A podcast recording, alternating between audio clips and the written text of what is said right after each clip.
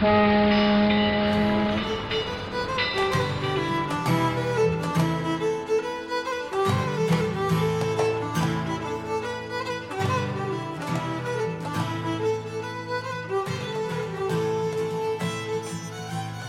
welcome back to another episode of Titanic Minute, your daily podcast where we discuss movie Titanic minute by minute. It is not a happy hour on Friday, it is uh, Tuesday, and uh, we're talking about. Well, let me introduce my friends here. I'm uh, your co host, Rob, and joined as always by my good friends, Joe and Duff. Hello, listeners. Real winners don't do drugs. It's true. So, minute 167.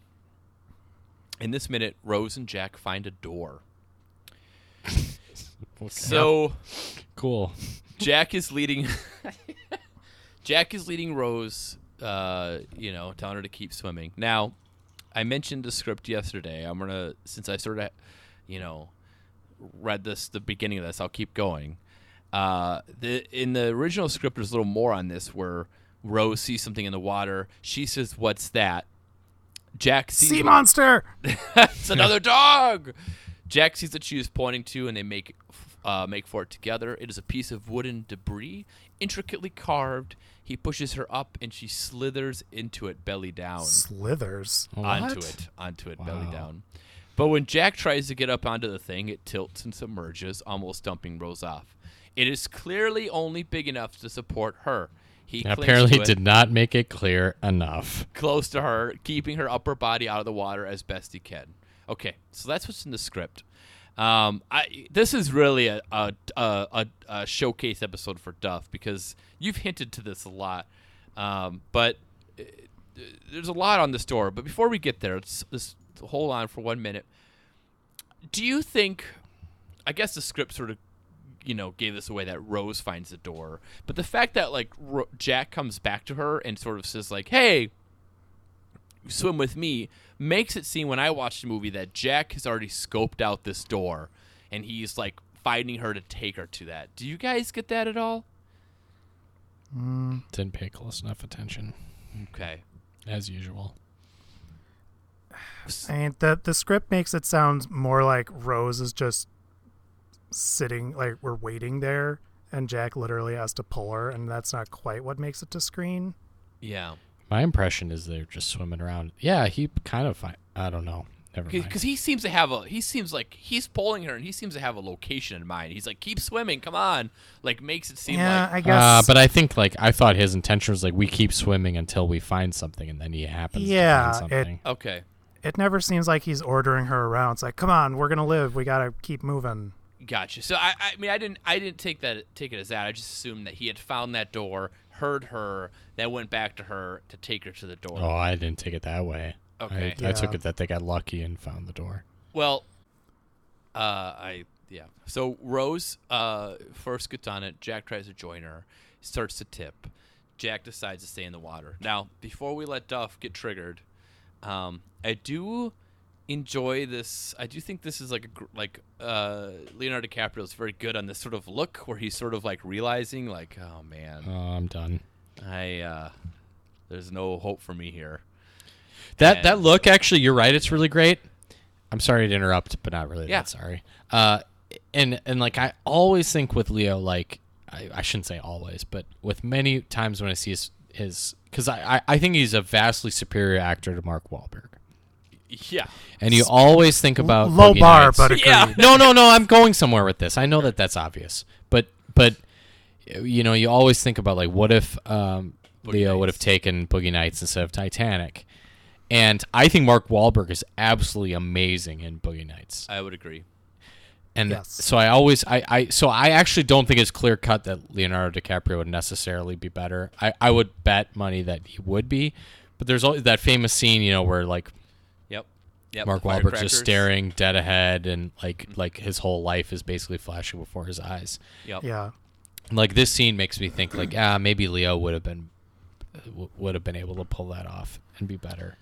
Oh, And there's no evidence to that. I mean, all evidence points to, of course, he probably would have been better. But You know, you you know. I- Uh, that's a that's a that's a good parallel to make because yeah, that Yeah. scene in, in Boogie Nights with like the sort of like slow zoom in on uh, on his face during the firecracker during thing. Jesse's girl. Yeah, that's very similar to this, where he's sort of like, man. Yeah. Actually, it's strangely enough a moment where Cameron is less subtle than P.T. Anderson.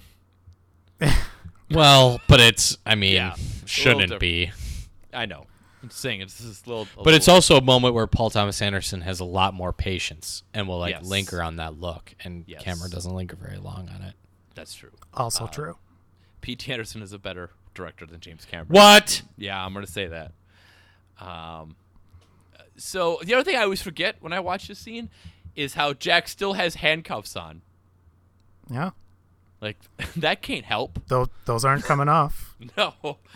Um, how do you get those? Like, let's say he survives. What do you do about those handcuffs? You gotta wait till you get back to America. Like, how do you eventually get those things off? You could saw those guys off. In Roger Rabbit, he gets them off with a, a hacksaw. yes. I was just gonna say the same thing. You could saw Roger those guys Rabbit, off like he Roger can Rabbit. he can only get his hands out when it's funny. It's not funny. it's wild. God, that Ro- movie rules. It's wild that movie's like 30 years old now. Yeah. Shut your Yeah. mouth. For, Uh, for probably true for a lot of people listening to this, but formative movie for old Duff here, and still still an amazing movie by the way. I absolutely love it. And Totally if holds up. anything, it gets better with age because you can see all the film noir satire in it now. Yeah. Um, so, Duff, this is your moment to shine here. Yeah, I don't know. I guess the best parallel to this is Joe's Tombstone Minute 100 minute. Yeah, he ranted about a lot of things. Yeah. I you sure if you say so. Uh, so I have thoughts on this door situation because everyone, I'm sure anyone who spent more than a minute online in the last 10 years, They both could have fit Duff.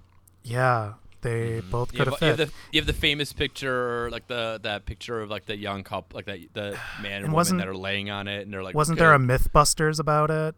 There might have Mhm. been. And so you didn't watch that first, to research for this?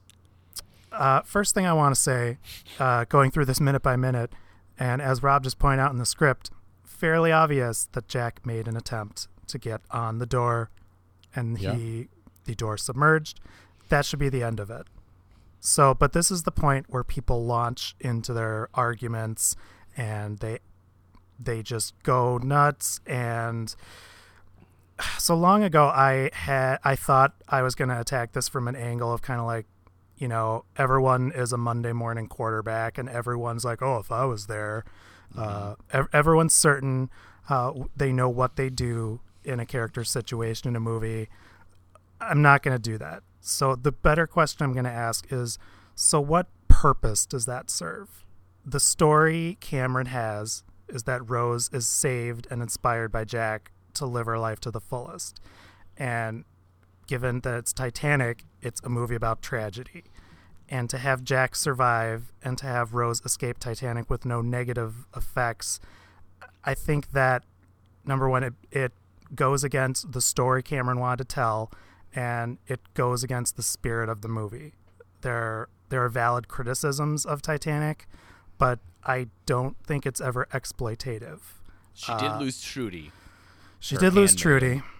Um, I think Cameron is, if nothing else, reverent to this tragedy. Yeah. Uh, and I think, to me, having Jack survive would be uh, a betrayal to that.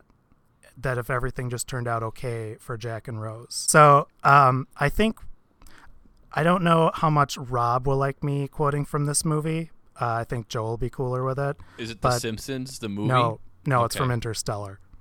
So there's a scene in, in Interstellar after uh, spoilers if you haven't seen this what five year old movie or whatever, um, where Cooper McConaughey has to uh, re-dock with the space station that's spinning out of control, and his the robot they call Case says Cooper it's not possible, and he says no, it's necessary, and there's a lot of things wrong with Interstellar. I still like it overall. I love that interchange because I think it's kind of Christopher Nolan going F you to everyone that it's a movie and it doesn't always have to be totally it doesn't always have to make sense physically or logically 100%. Uh, also, I see the Jack could have fit argument. Uh, it falls into two camps or two trends, I'll say, in current movies, movie fandom that is awful.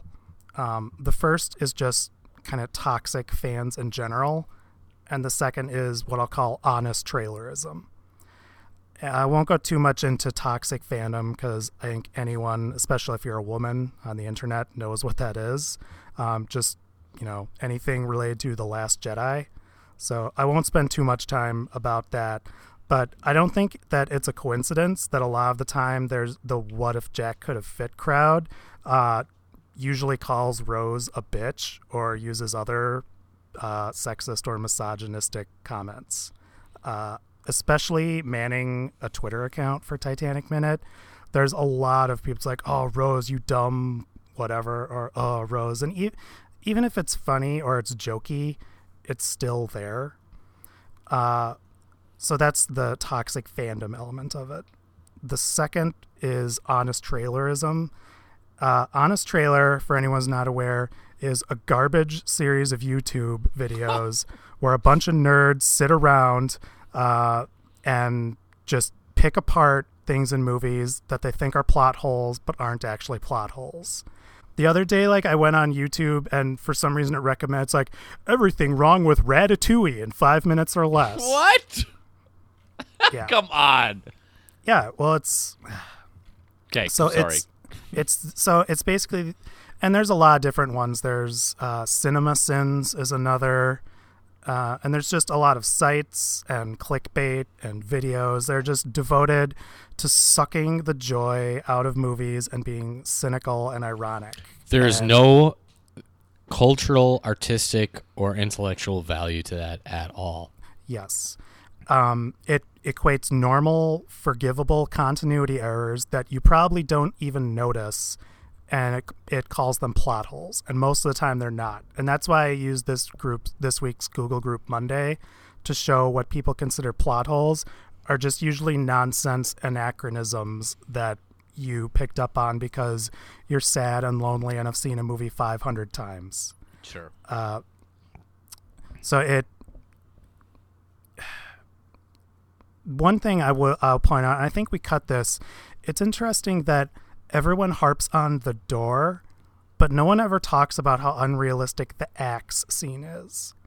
The like Rose swinging that axe with her eyes closed is way more hard for me to buy than the door fitting two people, and I don't care about either. But no one ever brings that up. It is telling. Um, so the I, I have a little more. I'm getting near the end. So uh, a little while ago, uh, I think it was I think it was actually Honest Trailer that they took uh, Kong Skull Island to task. What? Yeah, I'm getting, I, okay, I, I've been getting angrier and angrier listening to you because I agree with you 100. percent Sorry, I just I needed to vocalize something. No, no, But go if you are if you are picking apart Kong Skull Island, you shouldn't be allowed in a movie theater anymore. yeah. You're Yeah, you're- you're an idiot.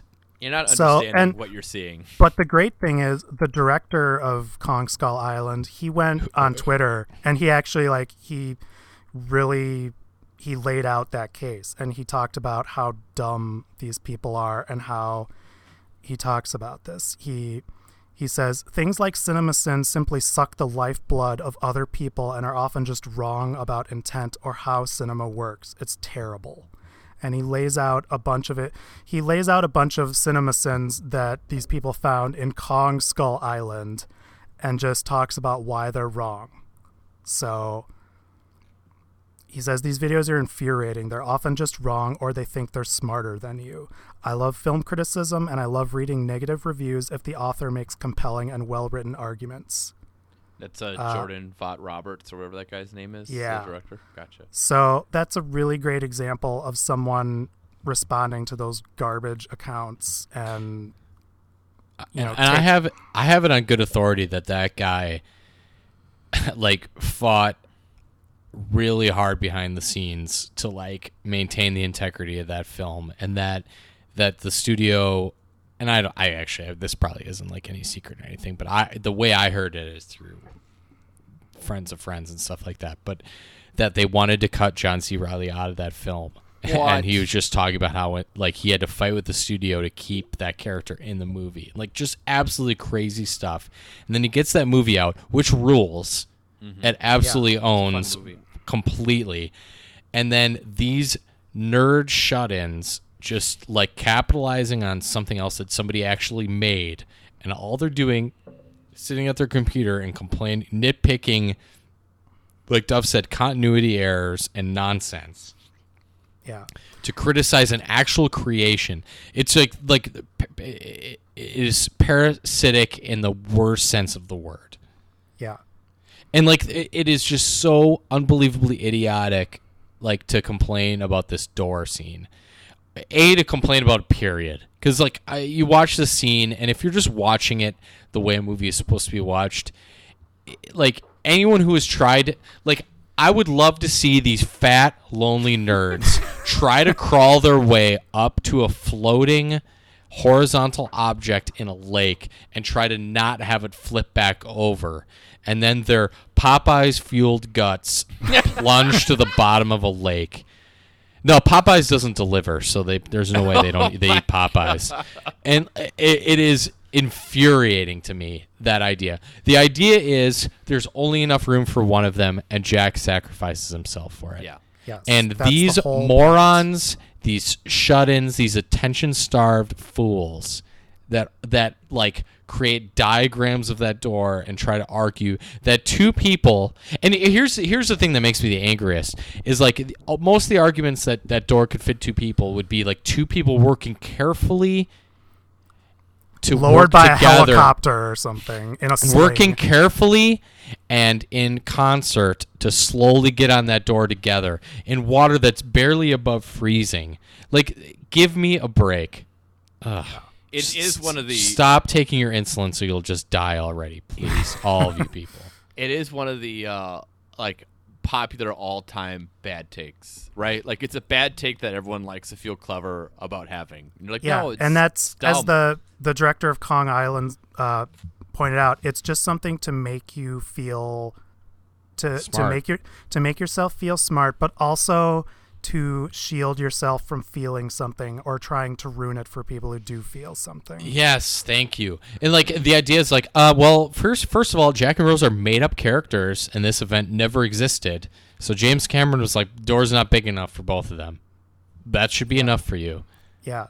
The person who wrote the screenplay and directed and produced the movie literally said and showed you that he cannot fit. They, And- yeah, that's the thing that makes me the angriest. Is he even takes time to include. well, obviously, in this movie, he takes time to show you everything that he wants because it's like three hours long. But anyways, like Jack tries to get on it and he fails. Like, why isn't that enough for you? Yeah. Awful, eh, like just irrit. Uh, And also- I'm gonna stop for a while. And also, I just I have a couple examples of things. Everyone always loves it, but take any movie that you love, and you can find some dumb argument like this that you never thought about the first or second or third or maybe even tenth. Like, Yeah, I wonder know- if all these people do they apply the same level of scrutiny to Raiders of the Lost Ark? Probably Yeah. Like- not, because Harrison Ford is just alpha mailing it through the entire movie, so Yeah. then they probably don't care. yeah, and it again, like there is a level of misogyny, and no one is, you know, it, no one hears Charles Foster Kane say Rosebud. Who cares? yeah. Yes. Uh, Rob and I, Rob, we've talked about this, and everyone, you know, what's the Joker's plan in The Dark Knight and Luke's Yeah. plan in Return of the Jedi? Yeah. cares? Yeah, Luke's Luke's plan in- at Jabba's palace. Who- to create knows? an entertaining scenario for Yeah, yeah. audiences. Yeah. Right. No, I know. and Here's- do the right and and in, Ra- in Return of the Jedi, does Luke win? Like uh, here, there, there's the thing is like the same nerds that are just like, eh, his plan makes no sense. Then then the Last Jedi comes out and they're like, oh my gosh, they totally betrayed Luke, and Yeah. like nothing that he does make. I like how uh, George Lucas is saying this in your I- it's just like, oh god. uh, so the James. the, la- James. Go ahead. I'm sorry. the last thing I had that that's that's all of it. I so the last part, and I can see people attacking, saying it's like, well, you guys are doing a minute by minute podcast, and you you have plenty of nitpicks and cynicism. So I, you know, I yeah, guess there's, true. there's a no, there's a certain irony in that, but you know, we're doing this because it's uh, debatedly a fun format. Okay, but, but 90% one of of our the- criticisms has ever been that couldn't have happened. Not Also, yeah, and I mean we fair, have we've spent 55 plus hours talking about this movie. So well also And also, no one's listening to us. ninety percent of the things we nitpick are things we don't actually care about. We're just doing it Oh for yeah, fun. I don't care at all. Uh, beyond that, I mean, Rob and I have gone on the record multiple times that we love this movie. Joe tolerates it. I, I I like half yeah, of it. I so it, I I can see that coming out. It's like, well, you guys do Tyson Tuesday. And it's like we do that because it's funny. Like we we don't actually. well, we're we're clearly making fun of him because he's a dork. Speaking of it, James Cameron, uh, he was asked about this recently, and he said he explained it by saying, "quote The answer is very simple, because it says on page 147 of the script that Jack dies." yeah. Yeah, I- he's the, the, there's a moment where I'm just like, you're exactly right. That's that's why it doesn't. So that's all my Uh, notes I have on that, guys. well, uh, Thank you, Duff. Thank you. I think we're all in agreement as an official stamp of Titanic Minutes, uh, the Midnight Boys' opinion. Uh, I'm just gonna let listeners know. What? Go ahead, Joe. No, my, my official stamp is you're not allowed to have an opinion about a movie if you haven't gone outside of your f- house with a friend in the last three months. If your skin is translucent, don't type. Uh, listeners, uh, I'm sure you've loved this. You should go to iTunes and write us a review. Everyone loves Uh, a good lecture. Yeah, we have 41 reviews, guys, and currently a five star rating. So thank you, That's gonna listeners. change. Yeah, and No, we uh, don't have we don't have shut in like incel loser fans like the people that quote about Whatever. Come at us, Cinema fit at the you garbage losers. Yeah, th- well, we uh, why don't you? Here's a plug for our party. You can find us in person. I'd be super happy to talk to you. Oh, I almost said a swear word. I, you door truthers, please come to our rap party. I'll have a thing or two to say to you. I'll All right. You know, you know who I bet is a door truther is Chris Hardwick. Oh, yeah. Well, Look what happened to him. Oh God. Okay. Um, we'll be back tomorrow, guys, with a new. they Heart of the think me too. They think me too means that me too can fit on that door. They th- they think that's something you say at Olive Garden when someone orders something. Me too. All of that. All right. We'll be back. but they're always saying it to their mom or grandma. Oh,